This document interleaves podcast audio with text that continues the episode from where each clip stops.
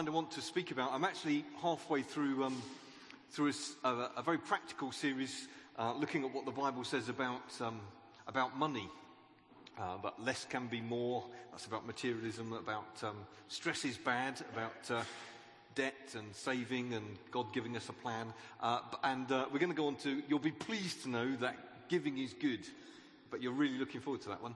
So, uh, so, so um, but uh, I, I felt this week I wanted to. I had a phrase that was on my mind, and um, and I just wanted to talk about it. And uh, it, it's the phrase that um, that we're walking down unfamiliar paths, and I think that's true for us as uh, a church, and it's certainly true for, I'm sure, for many individuals here. So that's that's what's on on my mind. So I want to share something quite simple uh, from the Bible as we go on, but uh, it may be because is this echoey? Sounds echoey to me. Okay, maybe it's just me. Um, it, now I'm, I was 58 last week. I know, hard to believe that no one's saying that. But anyway, uh, I, am, I was 58 last week, so it may be that I've had an attack of nostalgia. I, I don't know. But I started looking back. Uh, we've been here 16 years. So I keep saying that. It'll be 17 soon. It seems to have been 16 a long time. But anyway, we've been here about 16 years, and I clearly uh, remember when, when it became clear we were moving to Worcester that um, I, I clearly remember getting a bit of paper and taking a day out, saying, "Well, what am I going to do when I move there then?" Um, um, and what, uh, and just praying and, and, and saying, looking inside myself and looking at things that people here believe God had said, and, saying, "Well, what will it be like?" And just scribbling on, on a bit of paper things and. Um, And I wrote things down like a grace filled church. Uh, I didn't know exactly what that even meant, but it means that we're saved, we become Christians entirely by God's grace. We can't do anything to earn merit with God. The very opposite. We'll, we have to receive forgiveness as a, as a free gift won by Jesus at the cross. Uh, so it's that kind of thing, but it's also that I know churches that believe that, but actually aren't very gracious to each other. Do you, do you know what I mean? They're very proud to believe the right things, but aren't always very kind to each other. And, and I believe a grace filled church can be nice to each other because God has been nice to them. Uh, I don't know if that's the right way of putting it. I'm sure there's more biblical ways to put it, but God has been extremely kind to me. Uh, I don't deserve it, I haven't earned it, but He's forgiven me my sins, He's adopted me into my family, so I can afford to be nice to others. And I think that's something, Jesus said things like that, didn't he? he came to demonstrate the love of God, but also taught us to love one another as Christians. And, and that's what it means to be in a grace filled church. It also means that God, in His grace, has given us little gracelets, little gifts, and we differ from one another. You may have noticed that's why we annoy each other so much. Uh, but it's also part of the richness of God's church. That some people really love people, but they're not very interested once they're Christians because they've got an evangelistic love. They, they want to care for people. It's not that they don't, but they really care about the people that aren't here this morning. They care about those who don't know Jesus yet. And that's great. So we want to build a church where if you're an evangelist, you, you feel you've got a place. That you don't have to go and do something else. You can be part of the church and, and reach out to people. Or, or if you're a prophet, because we believe those guys are st- still around and live and well. In other words, if you're someone who really cares about what's God saying and doing now, not a Bible teacher particularly, then, then we want you to feel at home. Or if actually what you really want to do is care for the poor, and, and, you, and, you, and you want to minister and love and give to people, whatever your gifts are, you want to build a church where that's welcome. And I'm, I'm, oh, getting emotional. Do you know, I wish sometimes I wasn't built like this, but it's just, you have to forgive me. I, I, s- I was built soppy. But I, I'm just so thrilled that we're like that. Something God's done. Oh, this wasn't in the plan. Um, and we had, uh, and I wrote down on the thing that we'd be a doorway of hope. And uh, I love our name, I really do. It's a great name. Oh, flip. so embarrassing. Um, uh, I wrote down that we would export hope to other places. That we we would be a local church, and primarily that's what we are. But that, that what works, what works locally, we'd export to other places. If that, like, we don't want to, you don't want to export what doesn't work. That just causes trouble. Don't want to pretend to be what you're not. But, but what works, we want to export. And I was just looking back, being a bit soppy and, and thinking, I'm, I'm just so grateful that by God's grace, He's allowed us to, to plant a little church in Malvern, to send people to plant in Cheltenham, to help establish some church plants in South Wales, one in Bath. That, so grateful that uh, guys in Redditch are part of us here in, in Hope, seeking to plant a church there. And just think, well, God's done that. You know, it would be nice to say we had a great grand strategy, but you know me. So I can't, so I can't get away with that. Uh, we didn't have a great strategy. It's just something we've prayed about, and God, in His mercy, uh, has done. And, and he's, he's opened up doors for us to serve internationally. So I, I, was pinching myself in Rwanda a couple of weeks ago, thinking, what, what, am, I, what am I doing here? I'm, I'm, I'm the sixth son of a gardener. That's it, really what, what am I doing? And people coming over from Congo and you're te- up the Bible, teaching leaders the Bible, and you think, wow, God's, God's done that for us. Ken and Heather have been there, established a school that's growing like Topsy in, in, in Kampala. We, are having, and look at us, we're not very big really to ha- be having an effect elsewhere. Our last um, building offering, we were able to tithe it and build another building for a church plant uh, in, in a place called Sita in, I visited there a couple of weeks ago. It's, it's like a giant garden shed. But, but we built that giant garden shed, uh, and they're reaching out with the gospel there. So God is good to us, isn't He? Hasn't He been good? And uh, one of the things, probably the last thing I wrote on that building, like, oh, I put mini- that we would have a ministry amongst the poor, though I knew that's not really my gifting. And, and God has been good to us. So reading about all that we partner with Good Soil and just seeing that God's provided a house in, or is providing a house. And some of us, uh, some of you guys were there decorating it yesterday and getting covered in paint in the process. Uh, that's, that's really good. That's so good. And by God's grace, we have now three congregations, four with Redditch, I suppose, which is great. So God's done great things. And, and one of the last things I, I wrote down was that because of all of that vision that God not just not my imagination, it's things that different people felt from the Lord. Because of that, one day we would need and be given a building. That, that, that sort of necessitates that really. You need, you need a base. You need somewhere to extend that work and to bless others in the city. And um, so a few years, really that's been on the list like 16, 17 years in my tiny brain. And we've prayed about it not very often. And then a few years ago, uh, when we were in uh, a conference, uh, someone was talking about buildings, I think, and said uh, that verse from Revelation I set before you an open door. What God opens, no man can shut. And so we started to be a bit more serious. So we, we looked at a few, few building plots. We put an, uh, we looked at one that was bought by the mosque. So, so um, couldn't share that. And uh, then we, we looked at another one. We looked at a sub post office. We tried to bo- um, buy that, but we didn't offer enough money. And finally, we found the granary, a building in town next to Asda's. It's a dirty, great um, Victorian um, warehouse. And um, right in the centre of town, right in, in the marketplace. And uh, to be honest, it's been an a- agony buying it. It kept looking like the door would shut constantly. Very awkward purchase in every way you can imagine. But, but God kept the door open and we have bought it. And, um, and um, really, we're doing what we can do all the way along. This is the story of our church, isn't it? We do what we can do, and then we see what God does. Uh, because you can't do any more than you can do. I don't know if you've discovered that. It feels like sometimes you're trying, but you can only do what you can do, and then you see what God can do. But you must do what you can do. Uh, otherwise, you tend to think, well, why aren't you doing what you can do? So, but when we do what we can do, He does the rest. So we're looking to God for an enormous amount of money uh, more than we can actually, um, more than I can imagine that we can give, although only God knows what's there. He owns a cattle on a thousand hills. He's a very rich father. Um, the challenge is he keeps all his money in other people's bank, bank accounts. but, so we're looking to God in that way, and we're praying for a, a million plus pounds, I think, uh, now. But God's our provider, and we're taking small steps, small steps of faith. So we're we're meeting builders, we're meeting architects, we're, we're meeting Baptist Union administrators who've been amazingly helpful uh, and kind to us.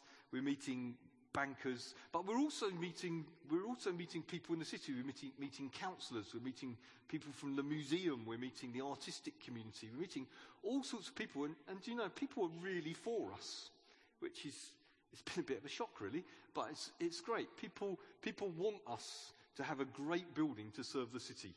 And uh, I think that's, that's tremendous. So, how will God provide that? I'll get to the talk in a minute. Uh, it'll be a bit shorter.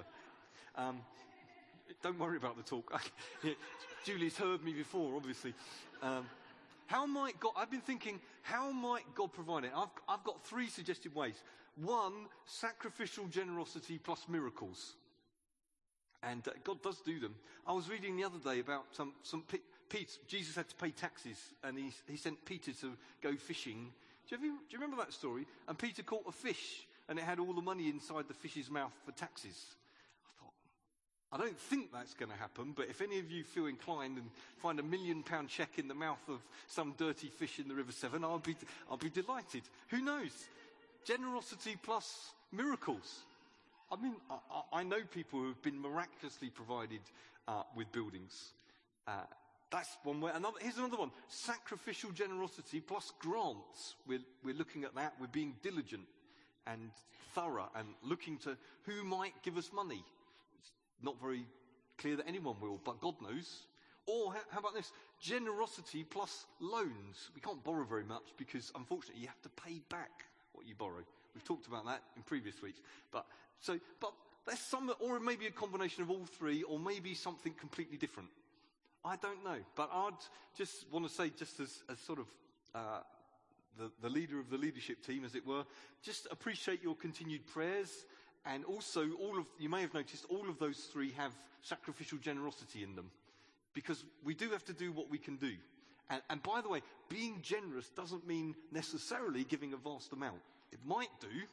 It means giving what God tells you to give. Being generous. So as, as, we pray towards our gift day at the end of the month, and please excuse me if you're visiting us, hope you don't mind us doing a bit of family stuff. Uh, just, just ask God, Lord, how can I be generous? And, and He'll direct you. That might be a widow's mite, a little bit, but quite a big bit of what you've got, or, or it might be something else. But just uh, pray and then give uh, generously. That's the um, 29th of April. So I, I want, in that, in that mode, I want to talk about being led down unfamiliar paths because for us as a church, we, we are walking down unfamiliar paths. Um, God has led us so we're now one church with three congregations, a Friday night congregation, this congregation, which numerically is the largest, I suppose, but some are here from the others as well, uh, and then a Sunday evening uh, congregation uh, in the middle of the estate in, in Dines Green, and a group in Redditch, uh, which is unexpected blessing. So, so God's leading us in ways that we we didn't really plan for, but it seems to be what God has opened up to us so we can be confident and walk one step at a time with Him. So I, I just also think that what tends to happen is what you're going through as a church, individuals live and go through as well. And uh, I've often found that things I'm going through are reflected in the church, or, or maybe vice versa. So I, I, know, and I'm sure that there'll be others of us here who, in our lives, feel well, I've not done this before. I'm, I'm walking down this path and, and, and, maybe there's a roadblock and I've got to go off a different way. Or I, I, I just feel I've reached a stage where God's telling me to do something new and different and I, I, am not sure about it. And I feel maybe a little bit lonely or maybe a little bit uncertain. So I just want very simply to give some top tips from three scenarios in, in the Bible. And the first is Abraham. God came to Abraham, it's recorded in Genesis chapter 12. he didn't know God, by the way. He was from a moon culturing, uh, moon worshipping culture. And it says in Genesis 12, verse 1 the Lord said, had said to Abraham, Go from your country, your people, your father's household to the land I will show you. And then in verse 4 it says, So Abraham went because the Lord had told him. God just said to him, Go from your country, different culture, go from your people, Leave your family behind. Leave your father's household and go to the land I will show you. That, if you think about it, because we've read the story, we just think, oh yeah, Abraham moved. It, it, it was much bigger than Abraham moving. He was changing everything, changing culture, changing faith, changing his environment, changing family, changing everything. He lived in a magnificent city called Ur. It was in the Fertile Crescent. It was, it was the capital of a huge culture, a civilization. Beautiful buildings, a sophisticated life, and he was leaving that and becoming a tent wanderer. That's, that's what he was becoming. That was, that was an unfamiliar path. And the, the truth is, most of us like to know what's happening in our lives because we're just built that way. We, we, like, we like what's familiar. We like to know what's going to happen. We like to be able to predict how things will be. And anything other than that makes us feel a bit wibbly wobbly on the inside. Maybe a little bit fearful, a little bit anxious. How's it going to work out? What will happen? We have a thousand questions. And Abraham was in exactly that situation, but he, he obeyed God and went. And, and I, am sure there are some here this morning that, that are not quite sure what's happening next for a whole host of different reasons. And so this talk is particularly for you. And uh, here's the first top tip. Embrace inconvenience. As a church, we, we have to embrace inconvenience. Times, times where it's a bit ragged, times where we're not quite sure what's happening. It must have been like that for Abraham, mustn't it? Can you imagine a, a lovely house and then you're in a tent in a desert? I mean, just all the things you don't have. I spent, I spent five days a couple of weeks ago in the, in the west of Uganda with, with no drains, no electricity, and, and I realised what a townie I am. I, I actually loved it, but it was really nice to find piped water again and drains. I'd never before thanked God for a toilet seat, but I did. Those, those, those, uh, and actually, it was fantastic experience and lovely, lovely people. But, but it, for a city dweller, it was really inconvenient. All that sand. I mean, sand gets everywhere. Just, you know, sand in your, mm, or sand, you know, those places. Sand in your sandwiches, sand in your, sand in your duvet or whatever Abraham had. Camel hair things. I don't know what he had. Just un, we have to, if we're going to go places with God in our, in our lives or in our church, we have to embrace some un, uncomfortableness. That's not a word, is it? But, but, but it's good theology anyway. We have to, we have to embrace things that, that get a bit ragged, where we're not quite sure what will happen, where we're, we're uncertain. Embrace inconvenient. It is normal. It is normal to have periods in our lives where we're, we're not sure what's going to happen and we just have to trust God. That's just normal. Here's another one. Don't look back. Don't look back. It's very easy when things are inconvenient, when things are up and down, to look back. The people of God were always doing that. Do you remember the um, when they were released from slavery? You Remember that story? The people of God were set free, uh, released from slavery, and, and, and, and as soon as anything got inconvenient, they started saying, "Oh, do you remember those onions we used to have in Egypt? Oh, do you, oh, do you remember those onions?" And you could imagine the Lord sitting up there saying, do you remember the slavery? Oh, yeah, but think of the onions.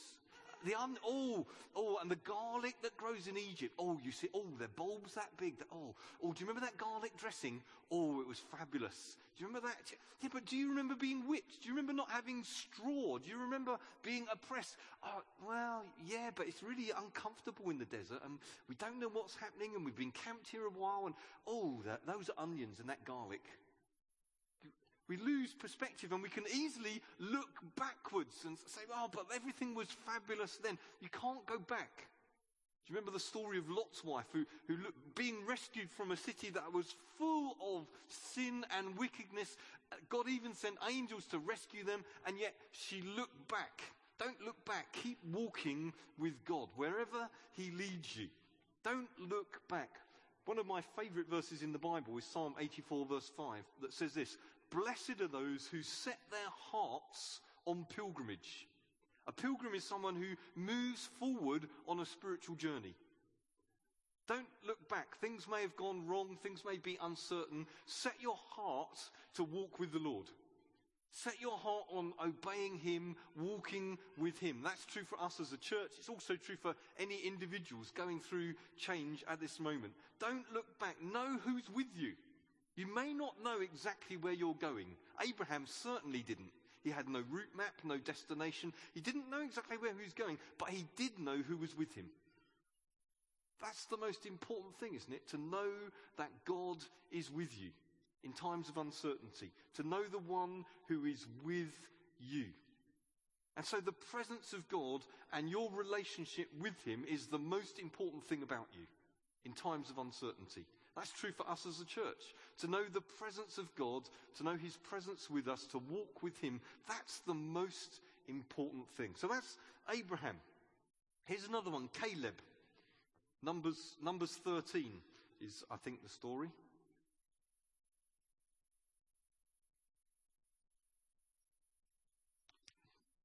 Numbers 13. The story's moved on. Israel are about to go into the promised land, and Moses sends some spies to spy the land, and they come back and they give, they give a bad report. Numbers 13, verse 26. They came back to Moses and Aaron and the whole community at Kadesh in the desert, and they reported to them, and they showed them the fruit of the land. They gave Moses this account We went into the land which you sent us, and it flows with milk and honey. Here's its fruit, but there's always a but. But the people who live there are powerful, and the cities are fortified and very large. We even saw descendants of Anak there. Big ugly blokes. The Amalekites live in the Negev, the Hittites, the Jebusites, all those ites live in the hill country, and the Canaanites live near the sea and along the Jordan. Then Caleb silenced the people before Moses and said, We should go up and take possession of the land, for we can certainly do it. But the men who'd gone up with him said, We can't attack these people. They're stronger than we are.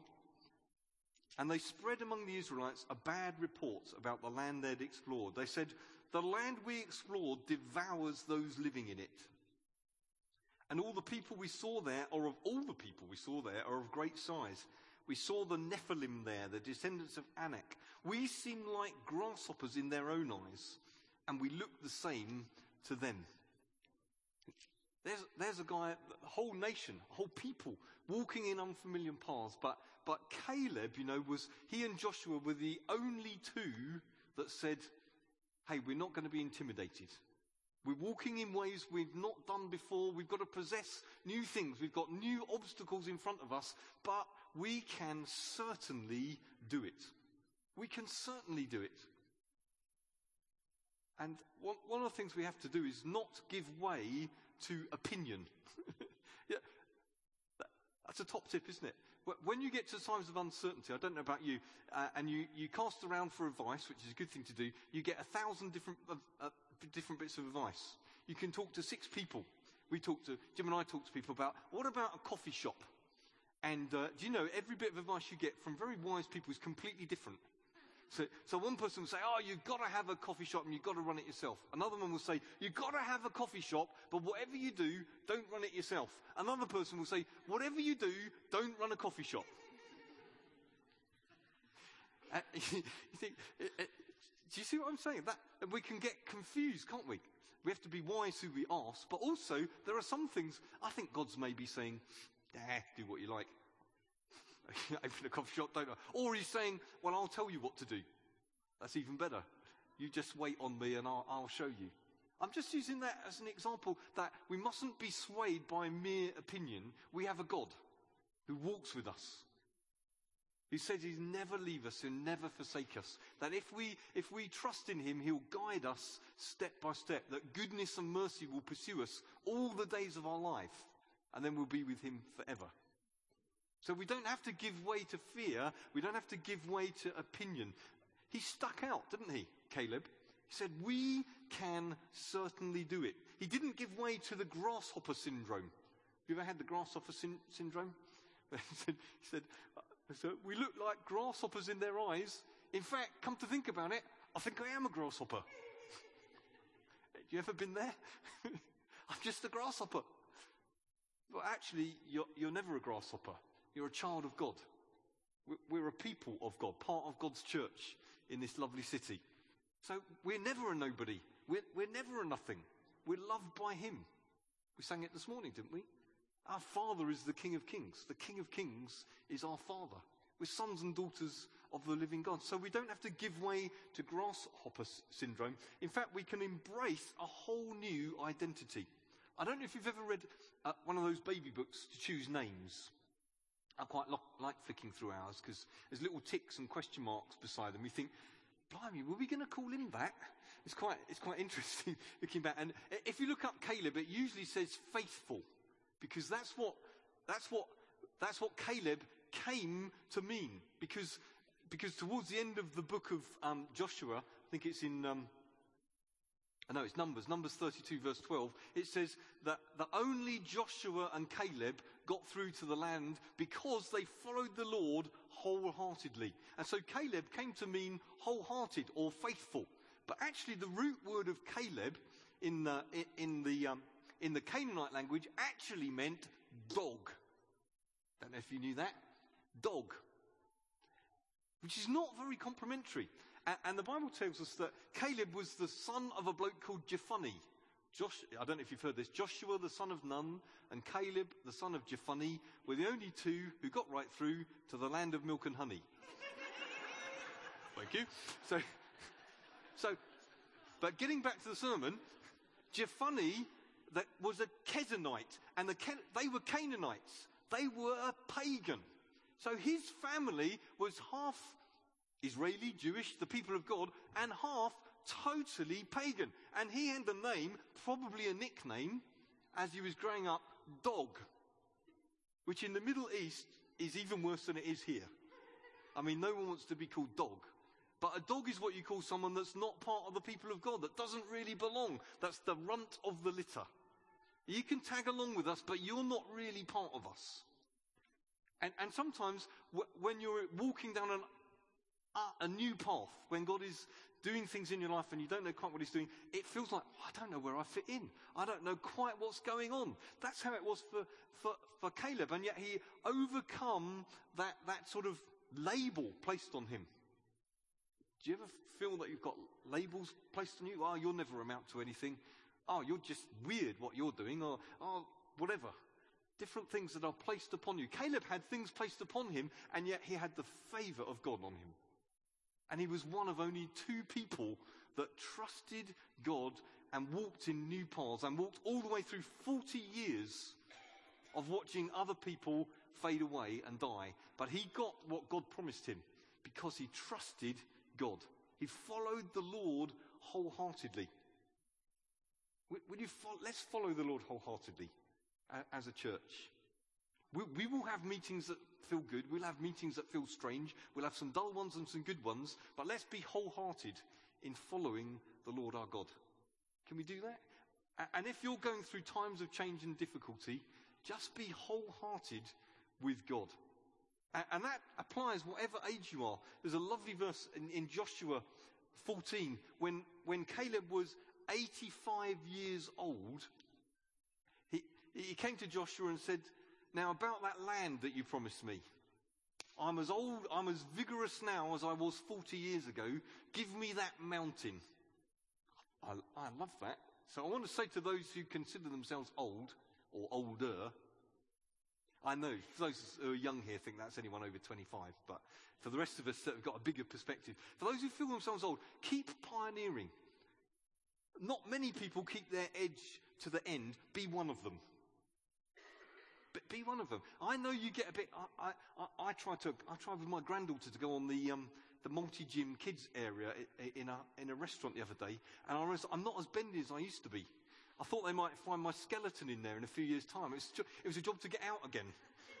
so, so I, I, know, I know you get less energy as you get older, but that doesn't mean you can't be passionate for God. I, I know you, you get to a stage where, where actually your armchair is more appealing than going to group. I know that. And I know that sometimes you don't want to go out at night. I understand that. That's, that's absolutely fine. It doesn't mean you can't pray. It doesn't mean you can't be passionate. It doesn't mean you haven't got wisdom that younger couples in the church need. It doesn't mean you can't lay hands on them, that you can't ask them, well, how's it going with your marriage, with your children? Be a Caleb or a Caleb S. Follow God wholeheartedly, even if you don't know what's going on and it's a new stage in your life. What about the guys in the fire? They're my third guys. Do you remember the guys in the fire in Daniel chapter 3? Sorry, this is a bit all over the place this morning. But there we are. I could have picked hundreds of examples in the Bible of people that walked down unfamiliar pathways. This is moving on in history, and the people of God have actually been exiled. They're in a, they're in a foreign country. And there are three, three guys in Daniel chapter 3 Shadrach, Meshach, and Abednego. Strange names, I know. And uh, you get to the peak of the story in, in, in verse 16. The king set up a massive great idol and required everyone to bow down to it. Uh, and these, these guys, Shadrach, Meshach, and Abednego, replied to him, King Nebuchadnezzar, we do not need to defend ourselves before you in this matter. I love that. They're respectful. They're calling him the king. But, but they're saying, but in this matter, we don't need to defend ourselves. If we are thrown into the blazing furnace, the God we serve is able to deliver us from it, from it. And he will deliver us from your majesty's hand. Still respectful. And I love this verse. But, even if he doesn't, we want you to know, your majesty, that we won't, won't serve your gods or worship the image you've set up. I, I love that. It's full of integrity, full of honesty, full of respect, but, there, but there's no fear. And it, it may be some of us, our, our, our area of conflicts is, is in our job, it's in, it's in the world. And, and we're working with people who don't understand our values and, uh, and don't get it. And I just want to say, always be respectful, but don't give way to fear. Always be respectful, but don't give way to fear. These guys had to, to make a stand. I, I won't bow down. I trust in God. He'll deliver us. And then I, I love that little bit in the end. But even if he doesn't, we're not bowing down anyway. so you, you might roast us. We believe you won't roast us. We believe we'll be rescued. But by the way, if we're not rescued, we're still not bowing down. I, don't, you, don't you think it's got a lovely realism to it, hasn't it? God's going to rescue us. By the way, if he doesn't, we're still not bowing down. We may be toast, but we'll be God fearing toast. it's just, it's a wonderful story, isn't it? And you know these guys, Shadrach, Meshach, and Abednego, they're Babylonian names that have been put on people that were actually worshippers of God. It's labels again. Shadrach means under the command of Aku. Shadrach. So under the command of Ak or Aku, which is the name of the Babylonian god of the moon. Somebody had come along to someone that loved Jesus and said, You're now going to be like this. This is what's required of you. You're under the authority of this moon god. Abednego means servant of Nebo, which is uh, the Babylonian god of, um, of wisdom. Meshach means who is equal to the great god Aku.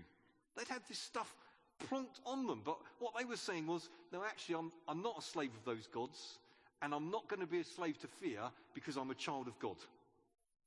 And for some of us, that's what we need to hear. Oh, I've got this going on at work and that going on. I've been asked to do this and it's not right. And well, okay, be polite, be respectful, be honoring, but be full of integrity and, and don't accept labels put on you. Be a child of God. Make a stand. And the wonderful story is they, they walked in the fire, didn't they? And, and, and the king looked in. It's, it's later on. The king looked in and he said, how many guys did we throw in the fire? Wow, three. Are you sure there was three? Dave, you sure there was three? I can see, I can see, I can see four people walk, walking in this blazing, and one of them looks like, looks like the son of God. What an, what an amazing experience. As far as I know, they're the only people that walked around in fire with Jesus and then, and then come out without smelling and no singeing or anything. And then the king says, Well, let everybody worship their God. Don't know who he is, but let everyone worship their God. It's an amazing story of people that walk, and we could have talked about hundreds of more people, couldn't we? We could talk about David and Goliath. We could talk about Peter walking on water. But, but, but I, I know there'll be people who, who don't know what's happening.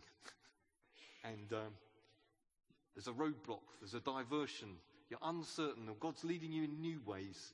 And uh, I, I would like particularly just to pray for you. That's certainly true of us as a church. We, we're doing things we didn't know we would be doing. We've got a number of congregations. How do you do that? I don't know.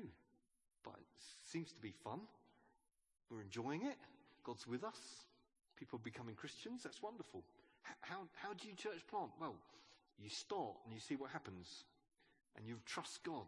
How do you, how do you build a building when you can't afford the building? I don't know. I do know that I'll be sacrificially generous, and, and so will you, I trust, and God will lead us. And, and really, you know, that's all, my, that's all I need to know because we're children of the living God. So if, if God's, uh, I want to apply it particularly to individual, individually. If you feel, yeah, I, I don't know what the Lord's doing in my life, or I'm, I'm walking in my life down paths that I, I, I they're very unfamiliar. I've got to trust God. I'm trying to trust God. Uh, would you just stand? I'd love just to uh, commend you to the Lord and, and, pray for you. Could, could you just stand if that's you? I know it would be some. Don't feel under pressure to stand. I, I don't. I don't need the. Uh, you know, don't need a great response. That's great. If you're, if you're sitting near someone that's uh, standing, some of us I know are standing on the inside, but still sitting down. That's okay. I understand the embarrassment. If, if you're um, sitting near someone that's standing up, would you, would you just place a hand on them? That's, that's nothing magical. It's just to say, yeah, I love you.